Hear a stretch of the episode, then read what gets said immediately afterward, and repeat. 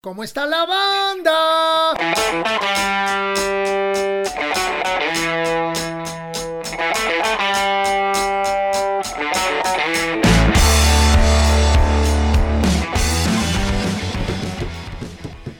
Esta es la historia de un zongoro cozongo que se casó con un zongoro que ve.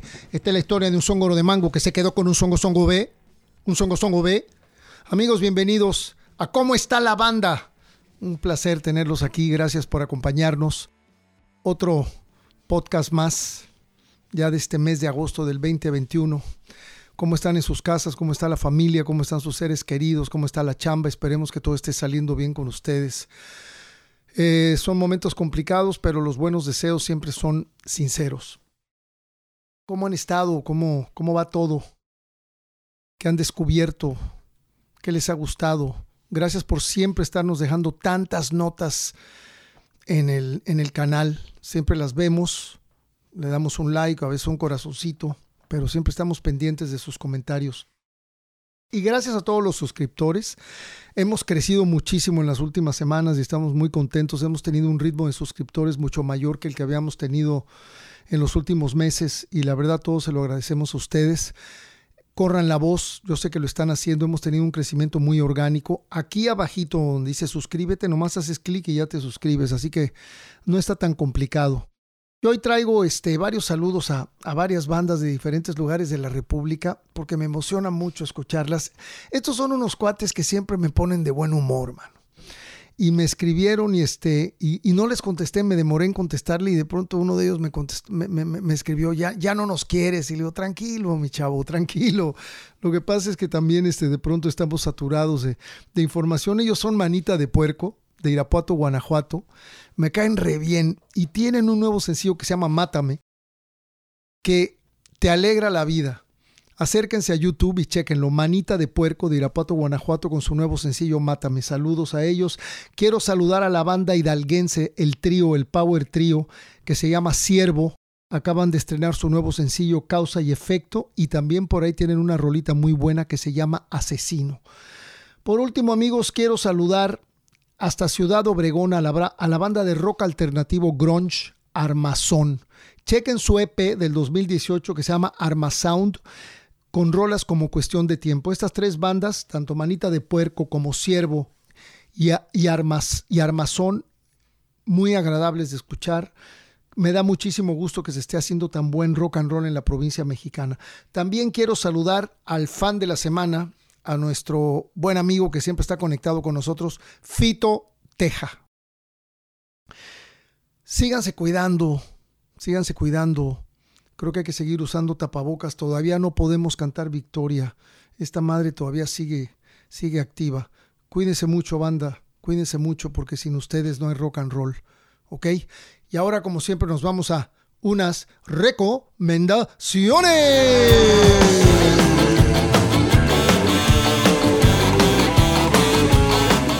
Quiero agradecerle a mi amigo Tony Spinotti del blog de Primero fue el sonido, que se lo recomiendo, búsquenlo, es muy interesante, ya hemos hablado de él antes, por esta recomendación. Y es una banda de mujeres de Guadalajara que todas tocan, y tocan bien, y son bien naturales, bien espontáneas, me gustaron muchísimo. Se llaman Neptuna, y son una banda formada en 2016 por Cinelli Chávez, Ana Sofía Guillén, Natalia Romo de Vivar y Carolina Tene. Este, las chavas traen una onda, me pareció muy auténtica, muy natural, y sobre todo su álbum del 2018 que se llama Mar Rojo. Me parecieron canciones muy frescas, sin ninguna pretensión. Las chavas saben lo que quieren y lo que hacen lo hacen con sencillez y con una, autentic una, autenticidad que llama la atención. Rock sencillo y contundente. Tienen mucho power, tienen mucha actitud. Sus canciones son muy pegajosas. Y el trabajo melódico me pareció muy bueno. La cantante o las cantantes, no estoy muy seguro si cantan dos de ellas, pero hay, hay la, la, las voces me parecieron con mucha, mucha personalidad. Actualmente se encuentran preparando el lanzamiento de su segundo material, Orbitando.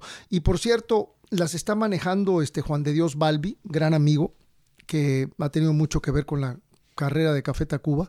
Un saludo a Juan de Dios, tienes buen ojo porque a mí también me gustó mucho Neptuna. Les deseamos la mejor suerte del mundo y amigos, acérquense en su plataforma favorita de audio al disco de Mar Rojo del 2018. A mí me pareció excelente de principio a fin. Saludo con mucho cariño a Neptuna hasta Guadalajara. ¿Cómo hay buen rock en Guanatos? La chiqui siempre me lo dice y ahora a raíz del podcast lo estamos descubriendo. Y les traigo una serie que casualmente es considerada el primer contenido exclusivo de Netflix. Ya es Ruca, es del 2014, creo que la estrenaron en Estados Unidos, pero es, es, es muy loca, es muy chistosa, es muy ligera y se llama Hammer. El personaje que van a ver ustedes aquí en la foto que nuestro querido Juan Pablo va a hacer favor de poner es Stevie Van Sant, que si ustedes se acuerdan, eh, Bruce Springsteen, cuando tenía el E Street Band, traía un cuate flaco que tocaba la lira junto con él y que traía un paliacate que se llamaba Little Steven, así le decían. Bueno, pues él con los años engordó y tiene, tiene una cara y un gesto muy especial. Digo, como que siempre está medio de mal humor. Y él hace el personaje de Silvio en Los Soprano. No sé si se acuerdan de Los Soprano. Una serie increíble de HBO que fueron en total, fueron cinco temporadas y una, y una sexta temporada que está partida en A y B. Buenísima buenísima con James Gandolfini, que murió hace unos años en paz descansa, que hacía el papel de, Tony Soprano. Bueno, Silvio es Stevie, Stevie Van Sant, que es Little Steven, el ex guitarrista de Bruce Springsteen. Pero nada que ver, porque aquí en este caso, en esta serie que gira en torno a él, él es Frank Tagliano y le llamaban The Fixer, el que arreglaba, porque pues arreglaba cualquier situación. Y de pronto, pues lo amenazan de muerte y la gran mafia de Nueva York lo está buscando. Y él entra en este plan de protección a los testigos y le consiguen una identidad nueva. Y entonces le preguntan a dónde se quiere ir a vivir y él escoge, escoge Lillehammer, perdón, que es un pueblito allí en Noruega, en medio de la nada, donde hay un clima helado, pinos y todo es este helado y, y, se va a un mundo completamente diferente de New Jersey y del área de Nueva York, se va a vivir a Noruega. Y esta es la historia de él, de cómo llega allá y cómo poco a poco se va abriendo brecha. Eh, a los, creo que a los dos o tres meses de que llega ya tiene un antro donde tocan las mejores bandas de rock y de música y juegan póker en un cuarto ilegal subterráneo. Entonces ahí empieza a mover toda su sabiduría que traía de Nueva York, le empieza a meter en este pueblito que se llama Lillehammer. Me parece muy divertida la serie y muy simpática. La primera temporada se estrenó en Noruega el 25 de enero de 2012. Fue hasta creo que dos años después que le estrena Netflix y batió con un récord de audiencia de un millón de espectadores, una quinta parte de la población de Noruega en aquel entonces. Eh, Después se estrenó en Netflix con la primera temporada y fue promocionada como la primera serie que Netflix ofreció como contenido exclusivo. En total son tres series de ocho capítulos, creada por Anne Borstand y Ellie Flynn Scottvin, que también son los escritores, juntos con la colaboración de Steven Van Zandt, que es el personaje principal haciendo el papel de Frank Tagliano. Ya en Noruega pues tiene otro pasaporte y se llama Johnny, no me acuerdo bien de su apellido, pero ya es un americano, así que no tiene nada que ver con la mafia américo-italiana que es la que rige por allá los estados de New Jersey, de Nueva York y toda esa zona de por ahí.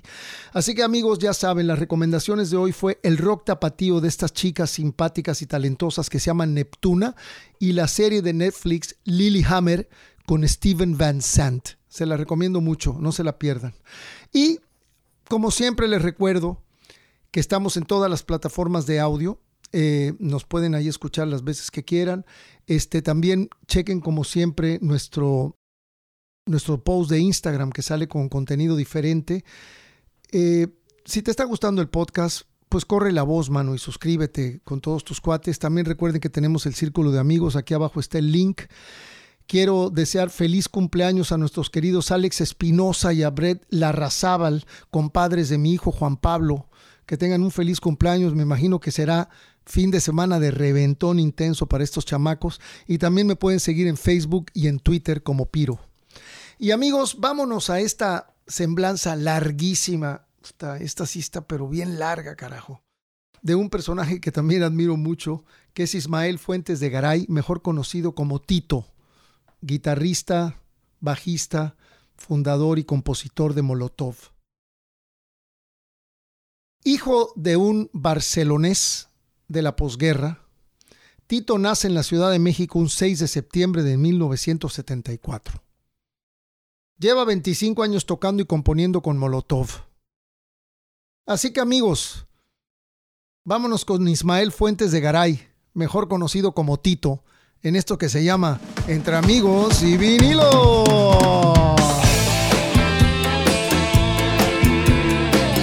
Bienvenido, mi Tito. Bienvenido. Gracias. Bienvenido a cómo está la banda. La verdad que estoy este, muy contento de que estés aquí con nosotros y yo sé que la, la banda también va a estar muy contenta. Buena onda. Este, me imagino que ya está comenzando la actividad de Nuez, ¿no, carnal? ¿O qué? Eh, afortunadamente sí, mi Piro. También te quería agradecer y ya sabes, somos todos fans tuyos, que hicimos contigo, cabrón. no, nos vimos la última vez en Miami, ¿verdad? Nos vimos en Miami, mano, con el desastre de mi amigo. Qué pena, Tito. Saludos. Qué, qué, qué pena, mano, con, con, el, con el buen Mariano. Sí, no, es que fue, fue, de, fue, fue, fue, de menos a más. No, pues llegó un momento en que ya, ya cuando pasó lo del catering, pues me lo llevé, hijo. Y sabes que, que es, es, un percusionista que ha tocado con, con, con, bandas de fusión de aquí del sur de la Florida y es compadre mío y nunca en mi vida lo había visto ¿Neta? así, güey. Nunca lo había visto así, güey. Sacó el rock and roll. Sí, pues sí, le ganó, le ganó el trago tempranero. muy y, creo, y, también, y también por ahí nos vimos, creo que en el, en un Vive también nos vimos ahí en los pasillos ah, sí, y hasta nos tomamos una foto. Tito, ¿cómo has estado, güey? ¿Cómo, ¿Cómo, has estado bien. viviendo to, toda esta etapa extraña? ¿Cómo, cómo has manejado pues, tu, tu, pandemia, tus... Horrible, nefasta. Estos, así tal cual. Del culo. Sí, muy malos años, la verdad, este, no solo en lo laboral, como en lo familiar, todo se me puso todo del culo. y afortunadamente, eh, pues en el rock and roll es una, una eh, eh, como máquina de escape de eso, ¿no? Sacas todo lo que te pasa, bueno o malo, y este, estos dos años me han dado una, eh, una energía muy fuerte para trabajar y estar como en chinga. No hemos tenido un toquín eh, con público hace como un año y medio, ¿no? Más o menos. Eh, el otro día vamos a tocar en el Foro Sol, ¿te acuerdas? El, el jueves pasado. Sí tocaron, ¿no? No, se descompuso Mickey, güey. Eh, no me digas. Un, un, momento, después del soundcheck, ¿haz de cuenta? Se, canceló, se pospuso, cabrón. ¿Qué le pasó a o sea, Mickey, carnal? Le dio una infección intestinal aguda. Wow. Ajá, y para que deje de tocar, Mickey es, o sea, tiene que, lo tiene que ver tumbado, ¿no? Sí, de esas de hospital, ¿no? De... Ah, como. Entonces me ha cebado todo, güey. Bueno, ahorita tenemos una gira eh, en Texas, el próximo fin de semana, en dos semanas, y estamos esperando que no den este, pues, semaforazo y se vaya a mover, claro. Entonces está yendo como eh, descendiendo, ¿no? Hijo, mano. Oye, no sabía lo del Vicky, yo pensé que habían tocado. Yo, yo de hecho, toco, no. es, esa es la, la, la, cuarta curva, ¿no? Del Autódromo Hermanos Rodríguez, donde están haciendo conciertos. Yo toco el, el 31 de julio ahí.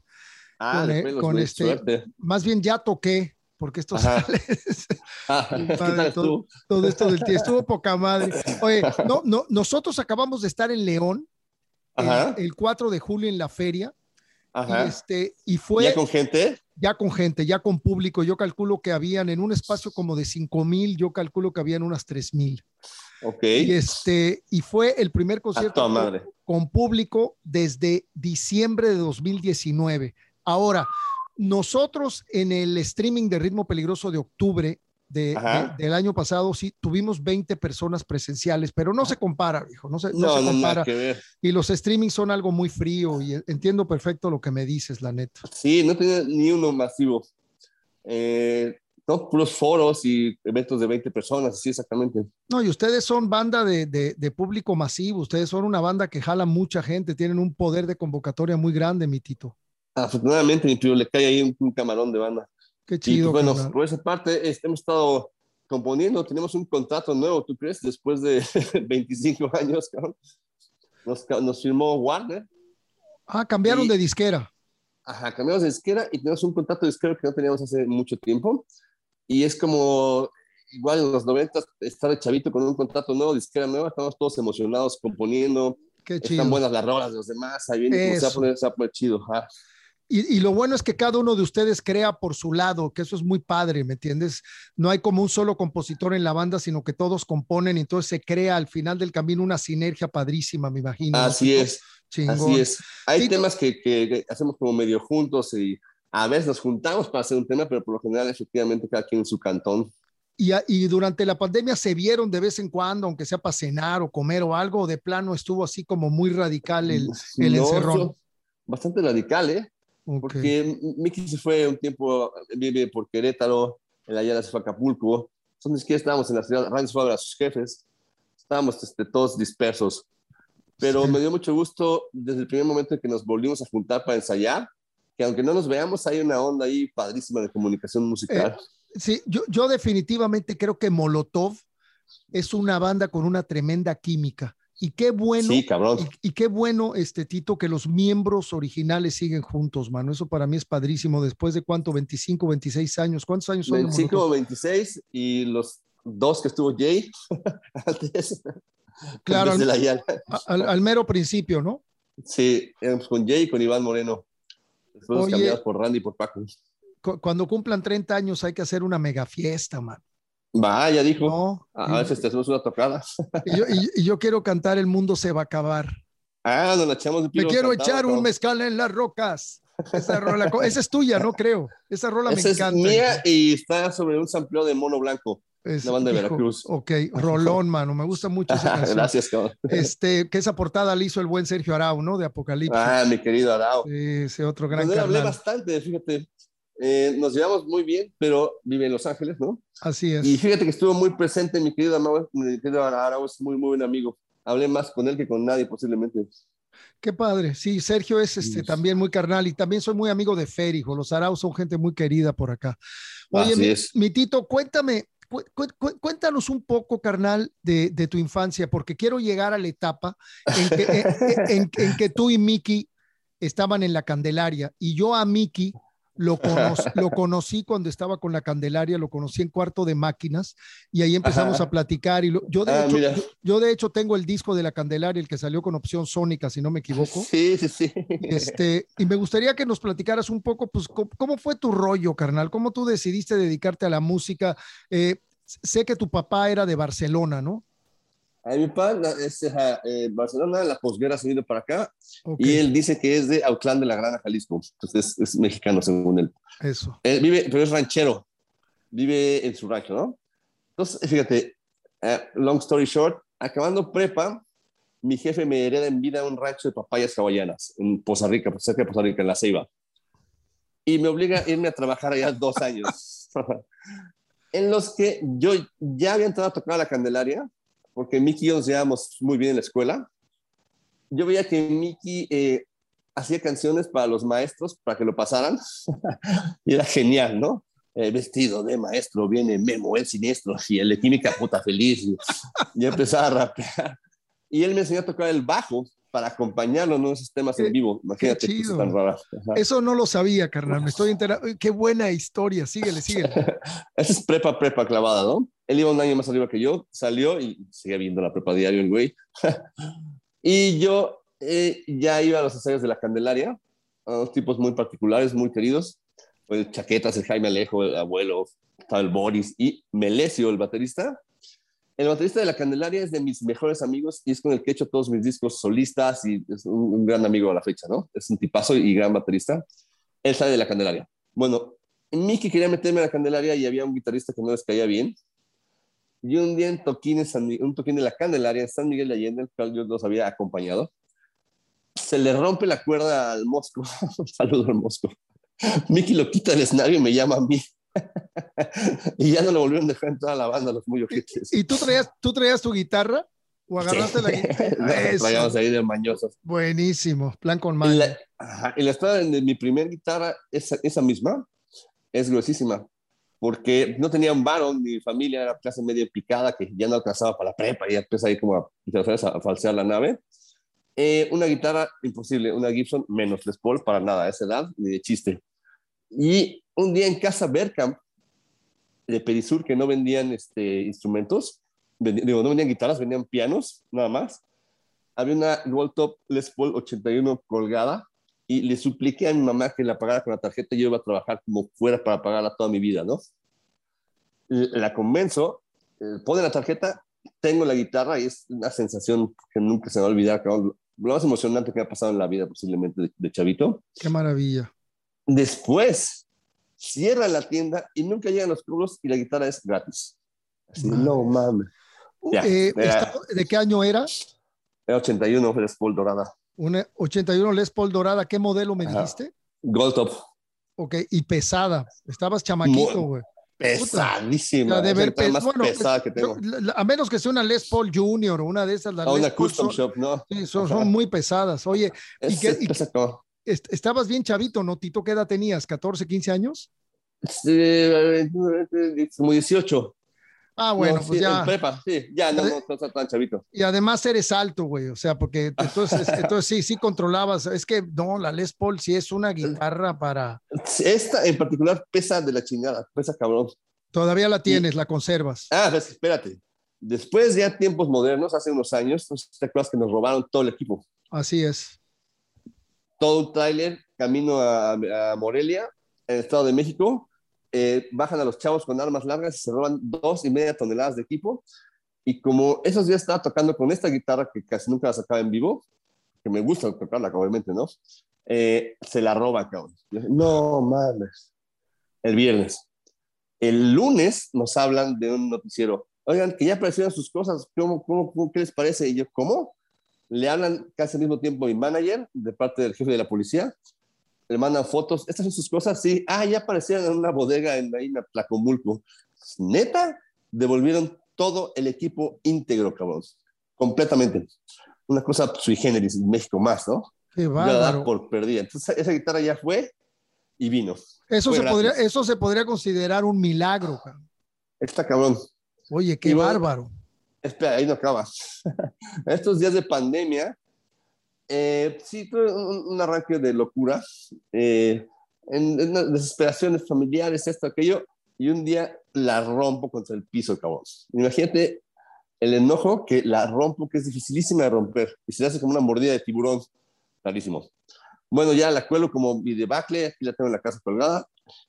Hace eh, unos meses se le enseño el de Gibson a César Acevedo, le cuento la historia y él dice, no mames, está genial, vamos a hacer un modelo así roto. Entonces, ahora me la van a arreglar en Nashville, la van a dejar como nueva, pero quieren copiar el modelo roto para hacer un modelo de, de, mordida de tiburón, haz de cuenta. Entonces ya esa guitarra, puta. Ya va a ser histórica, güey. Oye, qué bárbaro. ¿Y, ¿Y, cuándo pasó eso? ¿Cuándo se te ocurrió romperla? ¿La agarraste contra el piso, contra una pared o qué? Contra el piso, que nunca había roto una, están bien duras. Has de haber estado encabronadísimo, ¿no? Encabronadísimo, mira, te enseño. A ver. Uh...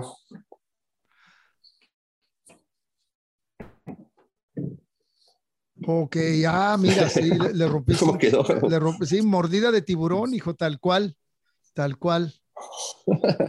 Ni Oye, y, junto a mi cama. pues ya de una vez que te la arregle la Gibson para que la sigas usando, compadre. Está bien bonita. Me ofreció mandar a la fábrica de Nashville. Gracias. La quieres dejar así pues como, como, una reliquia del pasado para que no lo vuelvas a hacer, como un recordatorio. Así lo tengo, como por mentiroso, cabrón. Y está cabrón pegarle a las cosas y romper cosas. Yo me acuerdo una vez, hijo, mano, yo también, este. Nunca las dadas al día, están bien difíciles de romper. No, yo, este, rompí cristales, rompí parabrisas de carros. ¿Ah, pero ya, este, sí, ya, eh, bueno, y cuando he tenido mis accidentes, una vez rompí la pared de la cocina cuando me desmayé con la cabeza y cosas pero, pero Tito, este, no, fíjate que, que con los años me, he tratado de controlar de no desquitarme con las cosas, pero sí viví mucho ese asunto. Se te fue la cámara, creo. Sí, ya viví. A ver. Ahí, estás de regreso, perfecto. No, carnal, qué bárbaro. Y entonces, pero qué buena suerte que tu madre te compró esa lira porque empezaste a tocar con una guitarra de primera, güey. Sí, con la Candelaria, llamamos los fresas, imagínate, ya con mi por doradas, donde fuera estaba cabrón, a esa edad. Eh, era muy difícil, eh, no eran tan accesibles los instrumentos, ¿te acuerdas? Bueno, en tus épocas un poquito menos todavía, ¿no? Los 90 no, hombre. lira tan fácil. No, a finales de los 70, 80 era una utopía, ¿no? y yo empecé a tocar, eh, cuando yo empecé a tocar el bajo, empecé con un bajo japonés que era, que era marca Aja, AJ, Aya, como el disco de, como el disco de Steely Dan, y era un bajo de violín negro, cabrón. Entonces, como yo tenía como, como 14 años y McCartney tenía de violín, puta, me fascinó. Y mi jefe me dijo, si lo vendes en el 80% de lo que lo compramos, yo te regalo, te regalo un jazz bass. No mames. Y como a los 16 años lo vendí y gracias, a mi, gracias a mi jefe, porque mi mamá, mi mamá siempre fue muy renuente, mi tito. Ajá. Gracias a mi jefe todavía conservo mi jazz bass de 1971. ¡Wow! Sí, carnal. Qué chingón, cabrón. Eh, algún día lo, lo, compartimos, porque de hecho lo tengo en la Ciudad de México. Órale, increíble. Y el otro, el otro era también que estaba padrísimo, el violín negro. Sí, ese estaba poca madre. Lo vendí, mano. Era una marca japonesa con el que aprendí y más o menos empecé a hacer mis primeras locuras y ya después con el Fender tomé más en serio la carrera, pero nada como hasta cuando empecé a cantar, ahí sí ya tomé más en serio mi camino. Claro, pero hermano, ya, me estás entrevistando tú a mí, güey. a ver, cuéntame de tu juventud. Tito, este, cuéntame entonces, este, te compras la lira, sucede esto, entras a la Candelaria y obviamente ya tenías una amistad muy sólida con Mickey, ¿no? Sí, puta, echábamos un desmadre muy divertido. Fíjate que sano, divertido, aunque era hardcore, nunca fue pasado de lanza, pero pues, era divertidísimo. Ahí conocí por primera vez a, a, Guidobro Belushi. Okay. como una versión de John Belushi mexicana, el cabrón. Es súper, súper divertido la peda, sus conceptos sociales, cómo salirse con la suya, el humor. Este, por ejemplo, hay una historia muy chistosa que íbamos a entrar a una fiesta en donde tocaba la Lula, que era la banda de Julieta Venegas, antes con otros amigos una fiesta en la que no estábamos pero invitados, pero por supuesto, ¿no? en una casa en el Pedregal, no recuerdo dónde. Mickey, este tipo de cosas hacía. Llegamos por la parte de atrás, tocamos la puerta en la cocina, nos abre una señora. Sí, dígame. Ah, venimos, estamos, con la banda, venimos a tocar. Ah, ¿y tú qué tocas? El bajo. Ah, pues es que eh, mi hijo es el bajista de la banda. Y Mickey le hace, mamá. Y la señora se caga de la risa. Claro, hijo. Claro, qué bárbaro. Eh, oye, qué buena, qué, buena historia. ¿Dónde estás ahorita, Tito? ¿Estás en tu casa, en tu depa? En un estudio, ajá. un estudio que tengo. ¿En dónde? en, no, no, en, Sures, pero cerca de mi casa. Ah, mira. Este, el, otro está en Coyoacán. Órale. Anzures es muy bonita colonia. Yo también ando por ahí mucho. Oye, viejo, y entonces, y entonces se puede considerar que la Candelaria sigue. Eh, eh, nos comentaba Miki, por ejemplo, que la Candelaria desafortunadamente había como un cierto desorden. Y de pronto surge la posibilidad de hacer Molotov y es cuando se juntan con Jay y se juntan con este. Con, Iván Moreno. Con Iván Moreno. Y luego entran Randy y Paco, ¿no? Ajá, eso está. Estábamos en la Candelaria y Miki me, me avisa que hay un concurso en el cual podíamos estrenar Molotov, ¿no? Lo empieza Mickey con Jay, que eran dos bajistas palomeando juntos. Se les junta Iván y me invita inmediatamente Mickey, ¿no? Eh, padrísimas las, primeras rolas, las letras, muy divertido. Eh, mis primeros pininos, no, nunca estudié guitarra ni nada. Mis primeros pininos como con efectos y cosas, ya que había aprendido un poquito en la Candelaria. Eh, nos salimos de la Candelaria porque eran muy desmadrosos, imagínate. que Mickey y yo nos saliéramos. cabrón. Entra, pasa lo del concurso y en ese momento cuando empieza el concurso casi, mi jefe me aplica la del rancho. Entonces estaba de lunes a viernes en el rancho, que ahí en la Ceiba, agarraba un camión como de cinco horas que llegaba a, la última línea del metro, completamente echaba el metro y agarraba un pecero y viene la Jusco. Entonces de lunes a viernes, rancho, los días de tramo de, viajar, viajar, llegaba el sábado, tocaba en un concurso como todo y me regresaba el domingo. Estuve como un ratote, como un año, como, o no, como seis meses. ¿Y qué pasó con ese rancho? ¿Se dio? Fíjate, el 22 de septiembre se le cae una granizada a todo el rancho y es pérdida total. O sea, mis dos años de trabajo de papayólogos, ahí, todo echado a perder. No mames me voy deprimidísimo el 23 a México, hay un concurso en el Teatro de la Ciudad y gana Molotov. Ganamos y de ahí se desprende la carrera de Molotov como así para arriba, ¿no? Como cohete. Entonces es muy chistoso como acaba mi vida de ranchero y empieza la de músico al día siguiente. Le dije a mi jefe, pues lo intenté, cabrón.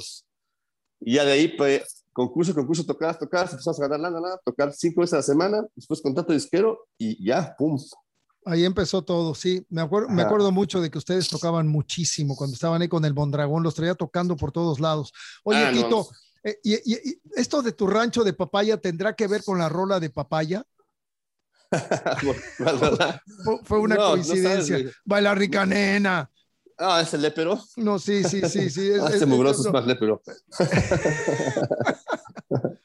me, me quedé No, yo aprendí, no había internet, pero eran libros de papayología, en los que yo tenía que traducirlos y enseñarle a los rancheros. No, fue una joda bastante Sí, pesada. porque eh, en Rastamandita la papaya es algo importante, ¿no? Entonces pe- pensé que a lo ¿Cómo de mejor se, no? se había inspirado en tu rancho. No, ¿Cómo pero que no? eh, entonces fuiste agricultor, no nada más ranchero, fuiste un agricultor. Ah, yo fui agricultor, sí, señor. Qué interesante, carnal. Autodidacta, autodidacta de libros. Ajá. Eso me parece así como in- increíble que me estés contando eso. Nunca me, me hubiera imaginado que hubieras vivido ese tipo de situación. Qué interesante. Y Me encanta. No, la naturaleza y todo el asunto. me No había, Sí, no había internet, ojo. claro. O sea, ustedes estás con- este, viendo Instagram, lo que sea, no, hombre, güey. Estás en el rancho al 100%, como no Aislado. con nadie, mi amigo. Me fui con un amigo muy querido. Vale. Me fui con un amigo muy querido y, y de esos amigos que pueden este, arreglar una mano de chango, un tractor con un, con un, con un palito. saben de todo, güey. Como, como Madelman. Me, me llevé a este camarada al rancho y ah, bueno, aprendimos mucho y la chingada. O sea, estaba verdaderamente dedicado al pinche rancho, aparte de tocar, ¿no? Y me gustó mucho, pero sí fue un adiós de ASB. Claro. Pero bueno, este, qué maravilla cómo funcionó Molotov y qué maravilla de carrera han tenido tan sólida y todo eso. Entonces, Mucha suerte, sí, este, señor. y, y- y entonces prácticamente ganan ese concurso Ajá. y ya de ahí cambia la historia, ¿no? Empiezan a tocar y empieza todo el asunto y agarran el contrato con MCA antes de que fuera Universal y graban Ajá. do- donde, ¿Dónde jugarán las jugarán niñas? las niñas, sí, el primero. Ajá. Oye, este Tito, tengo entendido que también has tenido varios proyectos, ¿no? O sea, te has dedicado a Molotov. Bueno, casi todos ustedes son, su- no, no casi, los cuatro. Ustedes Ajá. cuatro son sumamente creativos y hacen otras cosas. Sé que en algún momento Randy tocó con Moderato. Este, Ajá, él inició moderato con el gay, ajá. bueno, imagínate. Entonces, este, tú formaste un proyecto que se llamaba Los Odio con Paco Buitobro, Es- ¿no? El hermano de Mickey. Ajá, ese en realidad lo forma Paco y me invita, ¿no? Ok, lo forma Paco y te invita. Ajá, ¿Y qué, ajá. qué pasó con ese proyecto? O sea, ¿fue na- nada más una cosa pasajera? ¿Disfrutaste mucho esa etapa? Platícanos un poquito de, Ah, me encanta, soy, soy muy fan de, de Paquito Guidoro. También es muy amigo mío. de acuerdo. Es completamente diferente a Mickey. Son dos personas, parecen dos familias diferentes, ¿no? Así es, Son geniales los dos, la verdad. Paco es más serio. cada uno en su, en su manera, ¿no? Sí. Ajá. Y las letras de Paco me parecen geniales, geniales. Las letras de los odio. Es una, una banda que eh, pues nadie peló mucho, pero me parece brillante la banda. Es pues, rock and roll, rock and roll, las letras geniales. Eh, no sé, estaba muy buena esa banda.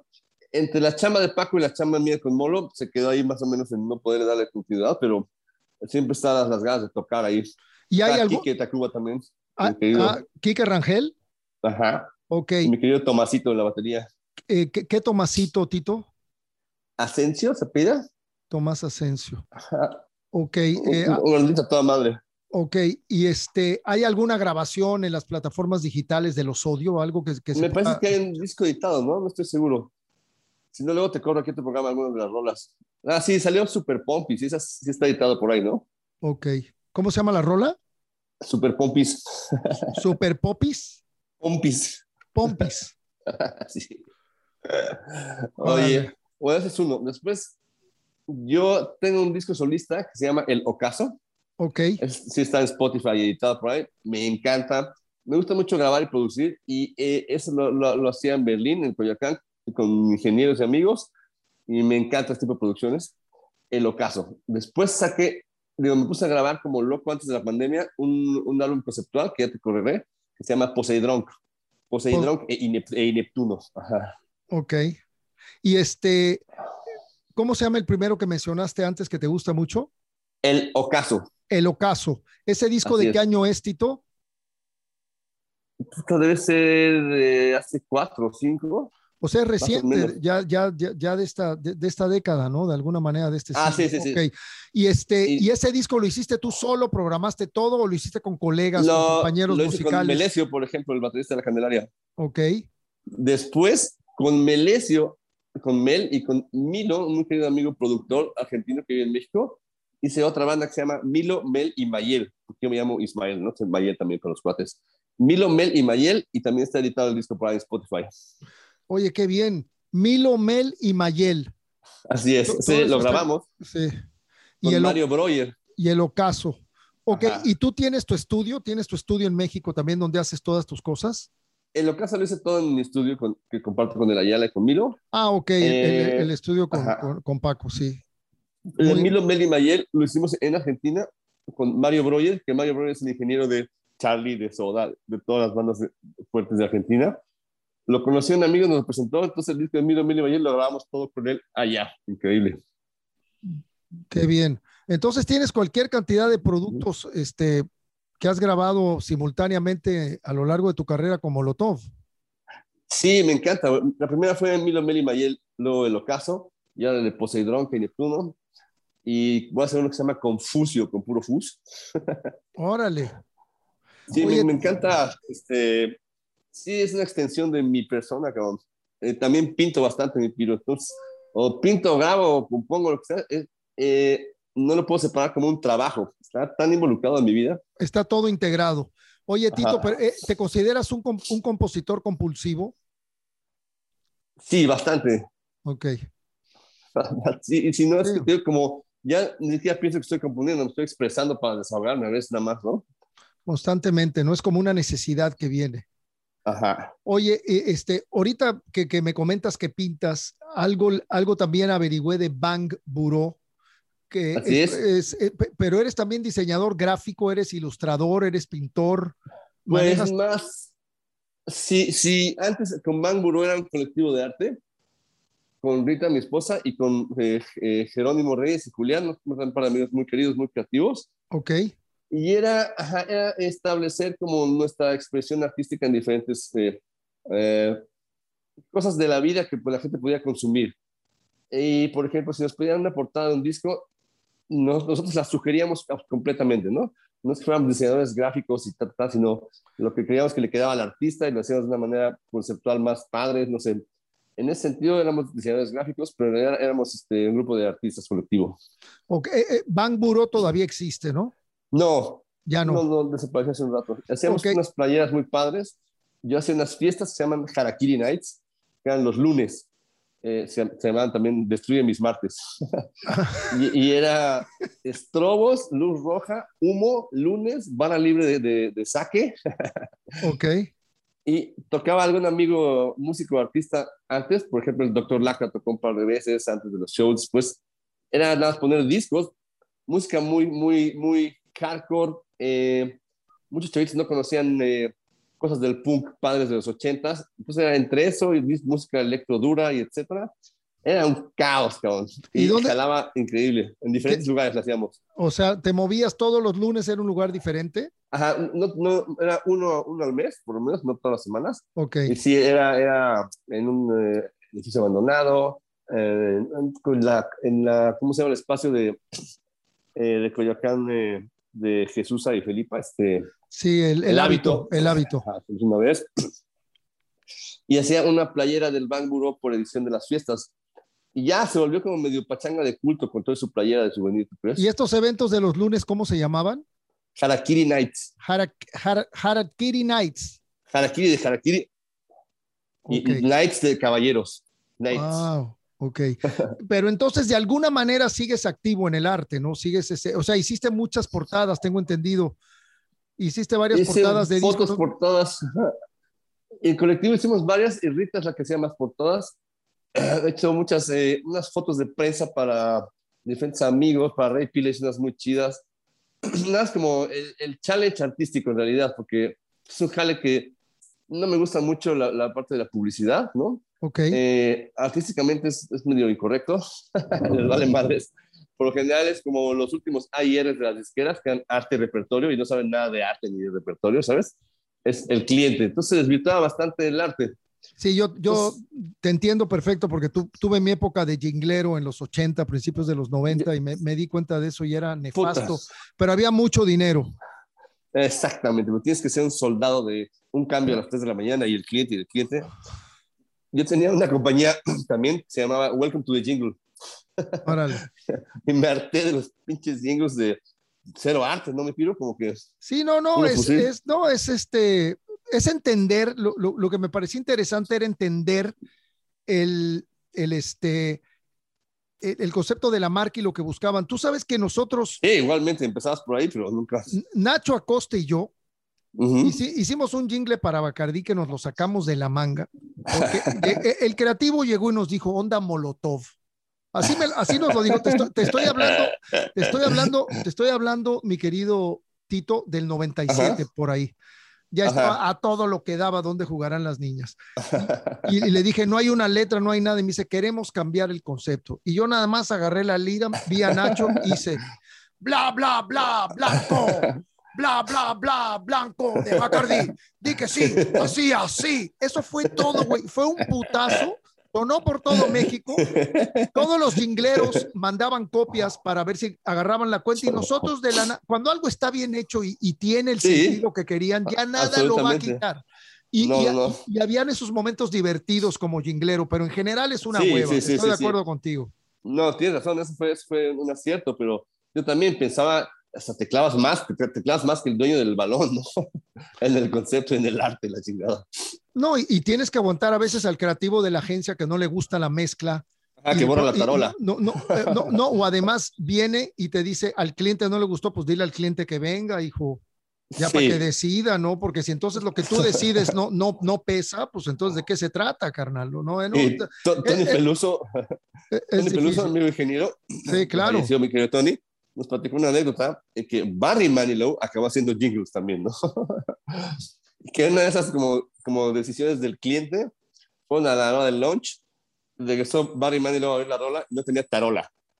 y dice, what the fuck happened to the snare? No, pues que el cliente dijo, ¿qué es eso? ¿Qué es eso que hace? Eso, quítalo, quítalo. Quitó la tarola. Sí, sí, sin saber lo que estaba diciendo, o sea, no, pártele la madre a la rítmica. ¿No? What the fuck happened to the snare? Yo me acuerdo, por ejemplo, el oso, el oso pavón trabajaba con nosotros, teníamos un estudio chiquitito ahí en Polanco, en, en, en Edgar Allan Poe Homero, y Ajá. entonces no, no se me olvida de pronto, creo que era un jingle para, para John and Rubicam, y no me acuerdo exactamente qué producto era, pero este cuate quería más percusión y la percusión estaba altísima, hijo. Y, y el, oso, el, oso, el, el oso le hacía así y no le movía, y, no, y, yo me volteaba y le decía, ¿cómo la ves ahorita? Y dice, ay, sí, sí, ahí está bien, ahí está bien. Y no le había movido nada. No, Santa tenía un botón, un botón que no hacía nada, como una Exacto. perilla. Exacto. Nada más le muevo aquí y el sí que, ya, ya, ya. Para que todo el mundo se la cree y todo el mundo esté contento, ¿no? Así es. Oye, ¿qué tal la producción con Gustavo allá en Los Ángeles de ese primer disco de Molotov? Pues es muy bueno para eso, Gustavo. Definitivamente. De, de, uh, Ana, porque de hecho tuvimos unas pláticas sobre este último disco con él. Eh, nos va a ayudar a escoger las canciones, que siempre es un, un, problema en la banda, ¿no? La subjetividad de por qué es mejor tu canción que la mía, ¿no? Entonces, eh, eh, nos ayuda a escogerlas, más o menos a orquestar el proyecto. Hace mucho que no hablábamos con él y me hizo recordar lo bueno que es para esto, ¿no? El güey entiende las composiciones, se clava, eh, tiene una discusión contigo al respecto y la música parte o sea, acompañando ya, entendiendo el concepto de, la, de, la, de, la, de donde viene la fuente, de lo que quieras decir con la composición, ¿no? Entonces es genial, Santolaya, genial. Sí, no, yo, yo, mis respetos, yo creo que es una persona brillante, con una sensibilidad tremenda. Y, este, ¿Y cómo fue esa etapa, Tito, cuando hicieron el Cómo jugarán las niñas su primer disco con él? Toda no, esa convivencia, dónde? o sea, se fueron de fue México increíble. a Los Ángeles. Cuéntanos un poquito de esa etapa. Pues, ves que sí era efectivamente eh, utopiquísimo grabar un disco en esas épocas. En cinta en Estados Unidos era lo máximo, el sueño dorado, ¿no? Estuvimos como tres meses en Los Ángeles en diferentes estudios, en Canam, en Ocean Way, eh, uno que uno que estaba, estaba en, Sunset Sound, puta, por todos lados y a cinta y muchos ensayos muy, muy estrictos en los horarios. Eh, mucho equipo disponible, ves que ya están los drum doctors y puedes rentar este, cualquier tipo de amplio guitarra. Entonces era más que en sueño, era poder tocar una, una Strat 62 para grabar, por ejemplo, Voto Latino con un twin de también de los 50, eh, toda cinta. Entonces estábamos en una película y me acuerdo perfectamente de empezar a grabar Voto Latino, que fue mi primera composición, en cinta, y el clic lo hacía, el clic lo hacía una IBM, o no había como algo completamente sincronizable con el Pro Tools y todo eso, esto como era cinta, pues era todo más, más eh, análogo ahí, toda la aparatiza, y no podía yo empezar con el clic para que me siguiera después la banda, con ese mismo clic. Entonces me acuerdo Santonera me decía, ¿ves? Porque empezar una canción con guitarra, cabrón. es mi recuerdo de voto latino. Claro. Qué buena anécdota. Sí, pues el clic a veces hay gente que lo detesta. Yo, yo la verdad creo que depende del concepto de la banda, pero yo soy partidario del eh. clic para que mantener la, la, la, cordura, la secuencia y no estar ni para ni para adelante ni para atrás y tratar de mantenerle el sentido del ritmo, ¿no? Pero ahí Randy tiene, eh. Randy tiene sentido del ritmo pues, brutal es espectacular cómo toca el güero. Eh, y a él le gusta tocar a veces con click, es bastante pegado al click, pero sin click la superarma. No, y también a veces el click le metes una maraquita y una campana para que tampoco sea tan desagradable como el clac, clac, ah, clac. el click clac, más lo oye, sí, no, ya hay unas pulsaciones para grabar, sí. Exacto, más agradables al oído, ¿no? ah, yo, no, sé mucho de click. ¿Y la, y la primera rola entonces que tú compusiste en toda tu carrera fue Voto Latino? Así es, la hice en el Ajusco, ahí donde vivía. Órale, y tremendo éxito, fue el primer éxito de Molotov, ¿no? Eh, de una manera eh, ya editado y con las vías de comunicación como el radio y eso, sí. Entre la gente tocábamos eh, Chinga tu madre y el más allá, una que se llamaba Pendejo, que no tocamos y que no te grabó Jacobo, eran las que veníamos fogueando el concurso, haz de cuenta. Sí, que las venían tocando en vivo, pero a nivel radial fue Voto Latino. Voto Latino fue, viene después. Eh, ajá, la grabamos en el disco, no sabemos cómo iba a ir cada canción, decidí el sencillo, queríamos salir como con puto, con chinga tu madre, ¿no? Como que escogieron esa que no, había, no había pensado que le iban a escoger y fue efectivamente la primera vez de sensación de éxito con la gente en, a través del radio. No, una gran canción. Oye, ¿y qué pasó? Oh, estaba, estaba oyendo ahorita que una, me estaba enterando hace un par de semanas que un diputado o alguien de algún lugar en Sonora, no me acuerdo dónde, agarró la rola sin permiso de ustedes para su campaña. ¿En, qué paró todo ese asunto, eh, Tito? Eh, fíjate que demandamos y nos demandaron de vuelta, como que por atentado hacia las eh, precampañas, no sé qué grandísima pendejada. Pendejada. Ajá, y les va y peor porque estamos tratando de defender nuestros derechos, diciendo no sean chuecos, y nos contestan con unas chueques. bueno, ahí les va la riata, cabrón. Eh, sí, son los pasados de lanza, y sobre todo que si un chavito oye la canción va a decir, Molotov está con estos güeyes, o Molotov está haciendo esto, ¿no? Es, claro. Es como alguien pusiera palabras en tu boca, es muy molesto. Y aparte, viene de parte de los que hacen ejercer la justicia, supuestamente, ¿no? Entonces, pues nefasto. Entonces, ¿en qué concluyó el asunto? ¿Está en el aire? No, eh, estamos demandados los dos. ¿Pero está estancado o, tendrá alguna solución o qué tú crees? No, tendrá solución, nos vamos a chingar sin duda. A, huevo, es que a mí me parece una falta de respeto que no consulten al equipo del artista o al artista y decirle, vamos a utilizar tu canción para tal motivo. Ajá, son daños. Ya, Puedo decir, ya no puedo volver a tocar voto latino en la vida porque me la jodiste, cabrón. No, o sea, se podría decir yo. Sí, esperemos que no sea así, mi Tito. No, no, nada, pero. Oye, carnal, este, ¿cómo, ¿cómo conciben ustedes la rola, la rola de frijolero? Porque a, mí me sorprende que, que de pronto, dentro de, toda esta carrera que tenían tan eléctrica, tan este tan rock and rollera, tan, tan una mezcla de, de, de, rap con matices a veces de latino, con rock, de pronto sacan una canción completamente regional con cuestiones norteñas que se dice fácil, pero es muy difícil conceptualizar una canción que tenga el sentido de la banda con ese ritmo y con esa propuesta. Platícanos un poco del nacimiento de esa rola de frijolero que de hecho está en el soundtrack de Un día sin mexicanos de nuestro querido Sergio Arau. Así es. Pues fíjate, mi única aportación a esa canción es que era un tango, cabrón. Y yo les dije, no, hombre, ya la ranchera. Pero la la que puso Randy, mayormente, y se sumaron después Mickey y Paco. Yo ahí sí no tengo nada que ver, nada más me pasaron el bajo. Pero me acuerdo cuando, les, dije que le hicieran ranchera y luego vi que como era el bajeo tipo así norteño, dije, puta madre, yo toco el bajo, me tuve que aprender ese, ese walking que es bastante complicado. Pero de alguna manera la conceptualizaron ellos tres y tú aportaste lo, lo la compuso mayormente Randy, así es. Ok. Yo pensé que era como una, una cuestión de grupo. Eh, pues fíjate que cada quien puso de su parte, sí fue medio grupal, pero en la iniciativa la tiene Randy, la letra es realmente Randy, el concepto del coro y todo eso. Sí, y, y, tiene una parte en inglés también muy buena que sí me imaginé también que era, que era probablemente de él, ¿no? Oye, Ajá, pero el coro es del rubio. Ajá. Ok. Y este, Tito, y este, este rollo que tienen desde el principio de cambiarse de instrumentos, Ajá. o sea, yo sé que como guitarrista puedes tocar el bajo, ¿no? No hay tanta bronca. Pero, Ah, ¿cómo, cómo, cómo, cómo, está el rollo cuando de pronto la bataca y todo ese rollo? O sea, no hay preocupaciones de que se vaya alguien a salir de ritmo, porque el, el Randy es un bataco muy machín, ¿no? Y creo que de pronto toca la bataca Paco Ayala, ¿no? El Ayala es muy sólido, muy, muy También. sólido. ¿eh? Eh, o sea, no hay preocupaciones de que se sale. Hasta que la agarra Mickey. No. Cuando la agarra Mickey, la, la banda se preocupa, ¿o qué? Pues está Mi- Mickey en la batería y en el bajo tratando de seguirlo. No, es, es divertido. O sea, tiene, Mickey tiene una manera hasta de caerse divertido, ¿no?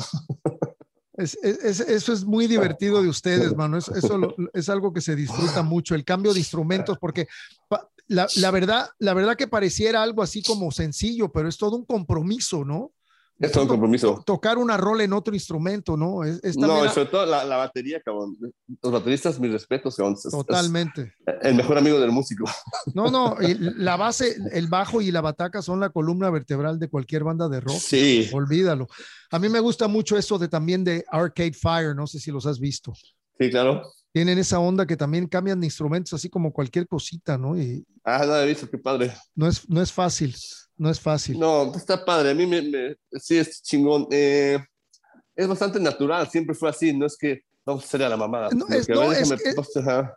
Eh, así, es que yo así veo a Molotov, la- lo veo como un producto muy natural, ¿me entiendes? Muy honesto, nada de que del, del clásico, me quiero hacer el chistosito, no, no, ustedes, ustedes son honestos, Son chistosos. son naturales, pero es una cosa que se les da. Porque hay gente que Sí. quiere hacer al payaso. Ustedes desde un principio, cuando uno los veía en vivo, era, era, era- eran de a de veras, güey. O sea, se no, yo- hay, una credibilidad en la música de Molotov que, que para mí es lo, es lo más válido de todo el concepto, ¿no? Ah, sí, así es, mi piro, porque yo veía nuevas bandas que salían como medio contemporáneas y veía como las peladeces y eso decía, no, güey, es que puta, acá es diferente, como que siento diferente una cosa seria a la mamá y otra que de verdad se hace así, cabrón, ¿no? Sí, efectivamente, sí. Oye, y este, y empezaron todas las giras por el mundo. Recuerdo que creo que ustedes fueron la primera banda mexicana que fue a Rusia. Este, Ya había ido la maldita, creo. ah, sí. Me ¿Alguien- parece que sí. Alguien me contó que, que, que había ido, creo que Real de 14, una cosa así Real de rarísima. 14, no me sí. acuerdo, yo, yo la verdad no me acuerdo, mi Tito. Pero bueno, yo me acuerdo que lo de ustedes lo cubrió Telehit y se hizo una noticia, pues para mí muy importante, porque pues imagínate, una banda mexicana tocando en Rusia era algo muy poco común, ¿no? Eh, cuéntame algo así que tú consideres muy trascendente en tu vida de todas esas giras mundiales, no sé, España, Inglaterra, Alemania, alguna cosa que tú recuerdes de, de, de, de todo ese encuentro de llevar la música de Molotov por el mundo. Ah, pues todo, puta, cada, cada momento increíble. La primera visita a Europa, por supuesto. En Alemania nos agarraron cariño y decíamos, perdón, hasta 21 ciudades. Dejé en Alemania, por ejemplo. Eh, ahí, ahí, es donde eran los shows esos de que estábamos fuera 300 días al año. Y eran 28 shows en 32 días, o sea, tocar diario, diario, en lo que le agarrabas al concepto de otro país. Wow. Eh, la ida a Rusia, espectacular, y hemos ido ya tres veces. Y sobre todo, ya pararon en el escenario, ver a la gente lo que tú estás diciendo y cantando y cómo lo percibe y cómo reacciona la gente. Es increíble que no tu idioma de otro país sea, sea tan padre. Qué bien. Increíble, ajá. Qué bien. ¿Y no tienes ningún, ningún así país que recuerdes o una ciudad de algún país que digas, puta, esa tocada fue increíble? Oye, ¿tienes un póster ahí atrás de John Lydon tomando chela? Una foto. A ver, mira qué chido. Sí, bueno. Ahorita se, El traen ahorita se traen un problema con el, con el, con la serie de Pistol del Danny Boyle, del director de Slumdog Millionaire. ya sé. Es un No, se traen un pedo. Por cierto, eh, te recomiendo cuando puedas léete el libro de. Steve, de Steve Jones, el guitarrista que se llama Lonely Ah, me Boy. encanta. Está me poca poca madre. Está poca madre ese libro, es del 2016, está poca madre porque es otro punto de vista y la, Claro. serie, la serie de Danny Boyle está basada en el libro de, de Steve Jones. Ah, pues viste Sí. que este güey salió a decir que todo lo que vas a leer es mentira. everything is bullshit.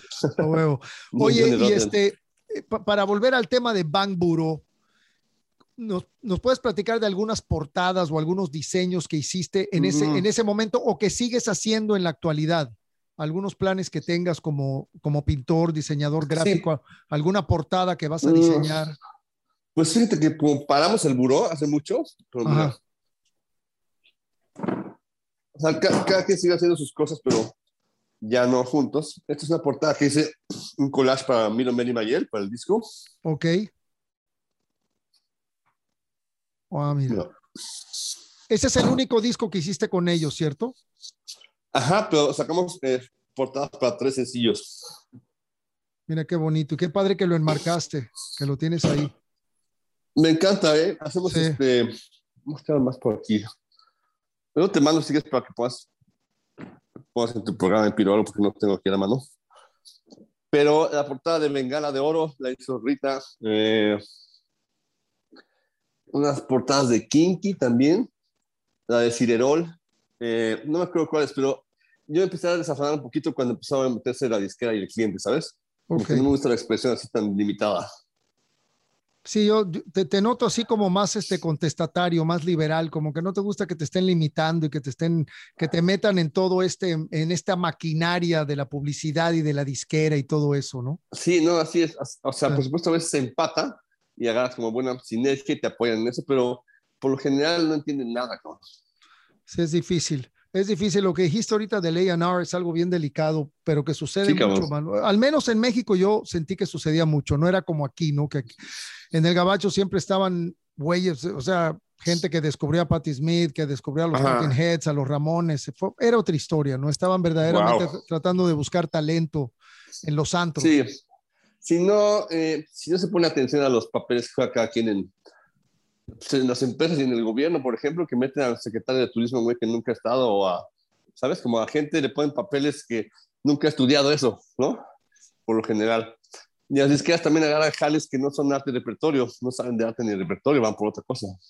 Oye, eh, Tito, ¿el nuevo disco de Molotov tendrá fecha de lanzamiento? ¿Tienen idea más o menos cuándo entran a grabar, cuándo lo lanzarán al mercado?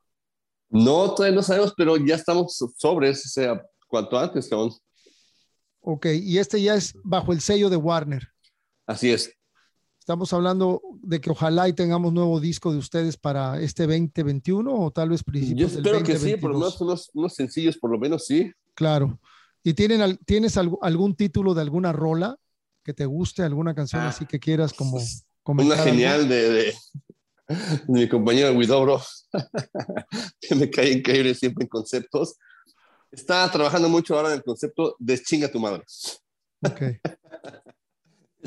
ya chinga tu madre. No, ya, ya, ya, chinga tu madre. Ya es como desmarcando a toda la gente. Está muy cagada. Esa me gusta mucho como, como está quedando. Está componiendo Mickey ahora a tres bajos, mucho tapping, mucha locura. Y vomita letras, ¿sabes? Te puedes componer una rola ya vas en el, verso uno, ya, ya está ahí media cabeza, ¿no? Y Mickey se echa así siete versos y todos están cagados. muy, muy, muy, es genial ese a componer. Esa me gusta mucho. Eh, yo tengo una que se llama Río Más Fuerte, como de un río. Y ese me gusta mucho cómo está cantando con las liras. Eh, tengo otra que se llama El Tigre, que se habla de mi tigre en Monte Fénix le dicen el tigre a que se sube la araña, ¿sabes? Órale. Eh, eh, ¿Qué más? Pues, hay un chingo, ¿eh? Como los cuatro que ponemos, hay como, pues, sí, como 30 o 40 rolas, y hay que empezar a desmenuzar. Ah, bueno. Pues me imagino que viene una buena, una buena racha de trabajo creativo, ¿no? Qué chido. Sí, sí, sí, me encanta ese challenge. ¿Y han estado maqueteando las rolas este, por separado o ya se están juntando en el estudio de pronto haciendo cosas o, cómo ha estado ese proceso? Fíjate que cada quien graba sus demos como puede, juntos, separados, qué sé yo. Nos juntamos a escucharlos y después nos, juntamos a montarlos, lo cual es un momento poca madre. ¿no? Si yo si mis demos los hago yo, todo yo, y llego en la monto con ellos, me encanta eh, el subidón, la traída a la vida real que dan la rola, ¿sabes? Muy bien. Tito, ¿y has estado escuchando alguna banda nueva, alguna banda que te haya llamado la atención en los últimos meses? Eh, Pues sí, tanto meses, no sé, porque ya como años o los Oasis, The Oasis, me encanta. Bastante, puta, bien complejos, güey. Es una banda cabrona, ¿eh? Es una banda cabrona. Sí, como el no. Tyler Way, el último, me, me, encanta. Me gusta mucho su musicalidad y los sonidos de este güey. Hace poco, hace poco, me lo recomendó un cuate de Guanatos y quedé bastante, bastante sorprendido. Sí, están bien cabrones. Tocan muy me bien. Me gusta cabrón. Eh, el Ty Seagal, guitarrista, también me gusta cabrón. Eh, todo lo que está haciendo King Gizzard, aunque ya están este, está haciendo discos de master, ¿no? Pero esos me encanta. Eh, los Night Beats, ¿oíste? Está Night, interesante. Night Beats. Ajá. Nada más sin ver, como Night Beats, plural. Okay. Está muy chida. Los voy a buscar. Los voy a eh, buscar. Los, uno que se llama Horrors, pero en vez de los ceros, en vez de las O's, unos nueves, H99R9S, algo así, ¿se escribe? Que es como un rap muy hardcore encima de un baterista y un güey que hace música electrónica. Está muy bueno. ¿Y alguna banda mexicana, Tito? Pues últimamente no, cabrón. No, estaba bastante desafanado, no tenido el mismo flujo que tenía antes de, de, comunicación con las bandas nuevas y eso, pero no he oído nada nuevo mexicano interesante, me parece. Ok, sí, hay, hay, hay que buscarle. Ajá. Hay que buscarle porque no es fácil. No. Carnal, este, es, escogiste un disco, siempre le, le, pedimos a los invitados que escojan un disco para, para terminar la charla, y escogiste un disco que que me sorprendió porque pues es un disco bastante underground de los Rolling Stones, que de hecho lo tengo aquí. Ajá. No sé por qué no está, no está su discografía. El me parece que eh, quería sacarlo Brian Jones no, y no. No, yo creo que aquí ya estaba. Yo creo que Brian Jones ya había fallecido cuando salió este no, disco. No, sí, no, no lo edita él, me parece. No, no, es Andrew Oldham, el, el, ah. el, que, el, que, fue primer manager de ellos, el Metamorfosis. El Metamorfosis, Ajá. aquí está. Ahora, es muy loco, Tito, porque están Brian Jones y Mick Taylor. Así es. En la portada y nunca tocaron juntos. No, no, no, hay canciones de los dos. Y de hecho, juntos. y de hecho es un disco muy interesante porque sale, sale entre It's Only Rock and Roll But I Like It y el Black Ajá. and Blue y el Black and Blue donde entra Ronnie Wood y es una, es una recopilación de cualquier cantidad de Ajá. canciones descartadas o versiones alternativas de rolas que grabaron del 64 al 70. Entonces, a mí me, me, da mucha curiosidad, Tito, ¿por qué escogiste esto? O sea, tú tenías un año de nacido, lo escuchaba tu papá, cuando lo escuchaste te voló la cabeza. Explícanos y cuéntanos por qué, carnal, porque me parece muy interesante. Hoy me lo chuté entero y la verdad es, es un, un discazo, cabrón. Un discazo súper fresco. Un discazo, muy, muy bueno. Ajá. Me parece que, porque escuché por ahí esa versión de Out of Time.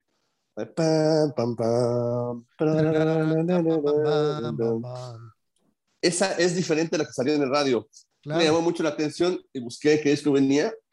Y desde que le puse play completo de, de principio a fin, lo he repetido. Llevo muchos años oyendo eh, en todo momento. No sé, la, Don't Lie to Me parece un rolón. Eh, like uh, With the Boys, ¿cómo se llama? Sí. I much rather be with the boys. Esa rola parece, parece hasta de los, los 50. Y, sí, y, y, y, curiosamente esa rola es de Andrew Oldham con Keith Richards. Órale. I'd rather, I'd rather, I'd rather be with the boys. Be with the boys. Y es completamente bitlesca, cao. Sí, totalmente. No, nada que Luego, ver con el estilo de los Stones. Ajá. Los sonidos, cabrón, las guitarras de estos güeyes que ya no están más en los Stones son muy propositivas. En Heart of Stone toca Jimmy Page. Es increíble con los Stones. La de Heart of Stone. That Heart of Stone. Ese es Page. Así es. Después. Está John Paul Jones, está John McLaughlin. Hay varios músicos increíbles que están de invitados en, en, en, estas rolas. ¿sí? La de Don't Lie to Me es una, una, que me gusta mucho cómo está hecha. Es rock and roll al 100%, ¿no? Let's talk it over, baby. Es, es, me parece el drive que tiene. Ya ni siquiera fijándome en la composición y la grabación, sino que lo, la esencia que tiene es súper rock and rollera. Me encanta escuchar esa rola también. Y uh, Jiving Sister Fanny. Puta, qué rolón. Buenísima. ¿No? Mucho, mucho sonido más marihuano que lo que toca Kit o, o, o, Ronnie, ¿no? ¿A qué edad escuchaste este disco por primera vez, Tito? No, no hace mucho, ¿eh? Yo creo que pues, sí hace unos eh, 10, 15 años pero te voló la cabeza, o sea, lo consideras sí. de, de, tus discos más importantes en tu vida. Sí, es un recurrente, ese luego bastante. Después, me, sí, si me clavo con una letra o algo, esa es la manera en la que la repito, de aburrir a los demás. Por ejemplo, estoy yendo de eh, una versión de una canción de los 50, pero cantada por Charles Manson. Alguien me, me, la pasó y pareció espectacular cómo cantaba y tocaba ese güey, fuera de sus, de sus maquiavélicos planes, ¿no? Eh, fuera de sus culeradas, el güey cantaba cabrón. No, pues él era... Invisible Tears. Era, era muy amigo de, de, Dennis Wilson, el baterista de los sí. Boys, y de ahí venía Ajá. todo eso. Y creo que después esa canción, esa maqueta que había de él, le, cambia, le cambiaron algunas cosas los Beach Boys y grabaron la rola. Algo así hay de eso, ¿eh? En, de esa rola, no, de otra rola. O, o de otra rola, no sé, pero era una Ajá. maqueta, era una maqueta que le dio, originalmente creo que Charles Manson se la dio a Dennis Wilson y luego Dennis Wilson se la dio al, al manager de los Beatles. ¿Alguna ¿Ah, sí? Fue. No, esta se llama Invisible Tears y es un rolón y la letra me fascina. Cuando son letras como muy sencillas pero que dicen mucho, me parece muy interesante y las oigo, las oigo, las oigo. Sí. Eh, Leonard Cohen, por ejemplo, hay una que se llama Avalanche, que sé como así, da un tempo, rola así medio, medio andante, qué sé yo, y la letra está genial, es como un güey diciendo a su vieja, ah, te toca a ti demostrarme que me quieres, pero de unas maneras tan chingonas, tan oscuras de Cohen. Sí, no, Leonard Cohen también, gran compositor. Y, y también sabe muy bien sacar su lado oscuro. ¿Fue tan bromas? Sí. Oye, y Don't Lie to Me, man. Eso es un rock and roll clásico a la, a, a la Muddy Waters, ¿no? Ajá, exactamente. Muy negro, muy negro. Sí, y portadaza, como que todo estaba bien. De hecho, el disco, el que tengo como el tuyo, el sleeve del disco tiene una cosa para que mandaras por mail y te mandaran una playera de metamorfosis. Aquí está, exactamente. Es la misma que tengo aquí, mira. Así, güey. Aquí está la playera, de este, de este lado está la playera. Ah, ve nada más, qué chulada. Y aquí está la madre esta, 5 dólares, güey. Ahorita esta madre te debe de costar 50 en un concierto. Sí, fácil. 5 dólares y te pone los colores y todo, lo metías en un sobre con un cheque. Lo que pasa es que esto nada Por más. mail. Creo que esto nada más funcionaba en el gabacho en aquel entonces. Lo, lo hacías en México y no te llegaba el paquete, güey. Nunca. no, pero sí que buen disco y me volviste a sintonizar. Bueno, siempre los Stones son parte de mí de mi vida, ¿no? Pero el Metamorfosis llevaba También. rato de no escucharlo y además qué gran portada, man. No, pero lo puedes hacer de principio a fin. Sí, Todas no, buenas, no es súper digerible, te lo escuchas en media hora completito y es muy agradable. Memo, from, Memo from Turner también. Ah, ah puta, buenísima. Esa viene ahí, ¿no? Sí, viene, es, es la, la, la, pen, la, penúltima del lado 2. Ah, fíjate, güey. ¿Eh? Esa me encanta, esa puta rola es rarísima todo lo que dice Jagger, genial, ya es una película, ¿no? Es de la película, precisamente, exactamente uh -huh. de la película. Y luego aquí tenía este dato, Tito, mira, la mayoría de las, de las, pistas que aparecen en, en, el lado A del álbum Ajá. son demos escritos por Jagger y Richards para que las interpreten otros artistas. Originalmente querían no que las interpretaran otros artistas y acabaron Ajá. ellos cantando algunas de ellas. Wow. En, su, en su mayoría se grabaron con músicos de sesión como Big Jim Sullivan, Clem Catini y Jimmy Page, como bien dijiste y no estaban destinados a ser lanzados por los Rolling Stones. De hecho, en la mayoría de estas pistas, el único miembro de los Rolling Stones que aparece es Jagger. Vale. Si bien Out of Time y Heart of Stone ya eran bien conocidas, aparecen aquí en versiones drásticamente diferentes, que es lo que comentamos del arreglo de, de, violines. Y el lado B del disco incluye graba grabaciones inéditas creadas hasta en las sesiones de Sticky Fingers de 1970. Órale, güey. Sí, no, es un disco histórico. Data, es, no, es que es un disco histórico. Yo me metí a Wikipedia porque me gusta investigar, sí. investigar datos cuando platico con ustedes de, de algún Ajá. disco que ustedes escojan. Y esto me llamó, me llamó, mucho la atención porque yo este disco lo, lo escuché mucho, me gusta, porque este disco sale eh, en una época en que los Rolling Stones estaban, pero, o sea, estamos hablando de que Sticky Fingers, Exile on Main Ajá. Street, It's Only Rock and Roll, but I Like It, sacan el, metamor el, Metamorfosis Ajá. y luego Black and Blue. Entonces, Metamorfosis era de rolas viejas y como que no lo entendíamos bien qué pedo, ¿me entiendes? Claro, claro. No sé si fue una movida ahí como de alguien, ¿no? Alguien lo juntó todo. Es un disco muy interesante, ¿no? Y, y, y la verdad, este, muy válido, muy válido porque lo sacan en una etapa de su carrera donde no tenía nada que ver con lo que estaban haciendo, pero, pero muy chido. Estoy masticando un bolillo, perdón. Sí. No, pues si quieres, hazte un mollete y te lo comes aquí con nosotros. Oye, güey.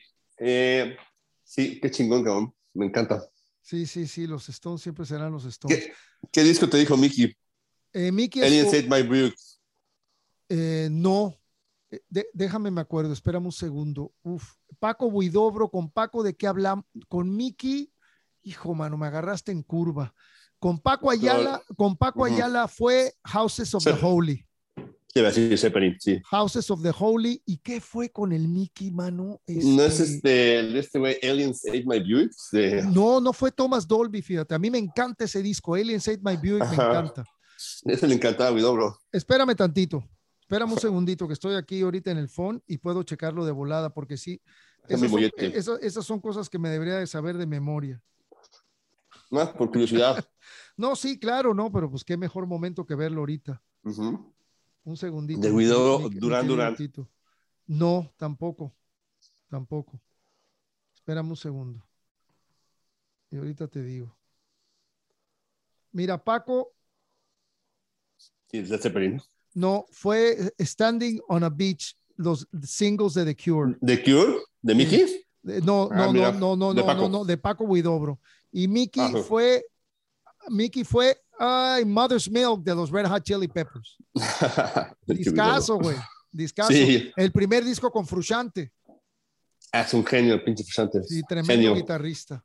Fue Yo me acuerdo el, Mother's Milk, lo tenía en CD y lo veía en estéreo en la sala en casa de mi mamá. Y me acuerdo que la versión de Higher Ground no podía oh. dejar de ver el principio, cabrón. Es que qué bárbaro, mano. Qué versión Era cabrón, ¿no? de Stevie Wonder. No, a mí eso me mató. Y también la rola que le dedicaron al guitarrista que murió de la sobredosis, la de If you see me getting mad, if you, see, me, getting mad, knock me down. Knock me down. I'm not bigger than life. Exactamente. No, pues ese fue el disco de Mickey. Tito, este, cuéntanos eh, planes personales ya para despedirnos. ¿Qué, viene tras, mi, mi, rehabilitación, recuperarme a mí mismo, encontrarme, es el plan personal. Y los demás, este, pues componer, componer más y más y más. La verdad me emocionó mucho esta nueva eh, apuesta de una disquera con nosotros. Es como, da gusto que le apuesten otra vez a la banda, que no digan, nada, eso es un viejo, sino que eh, crean en lo que podemos todavía crear. Y nos hace es un momento padrísimo. Vamos a, ya tenemos una camada de demos y ahora pues, todo el mundo está muy emocionado haciendo más rolas y va a quedar chido. Vamos a tocar lo más posible por ahora y empezar a grabar. Chingón. Pues los mejores deseos para Molotov, carnal, para ti, para el Widows, para el Ayala, también para Randy, nuestros mejores deseos para ustedes. Carnal, despídete como se te dé la gana, por favor. Estoy despedido. ¿Cómo está la banda? Chingame, tío, mil gracias, Carlos. Hermano.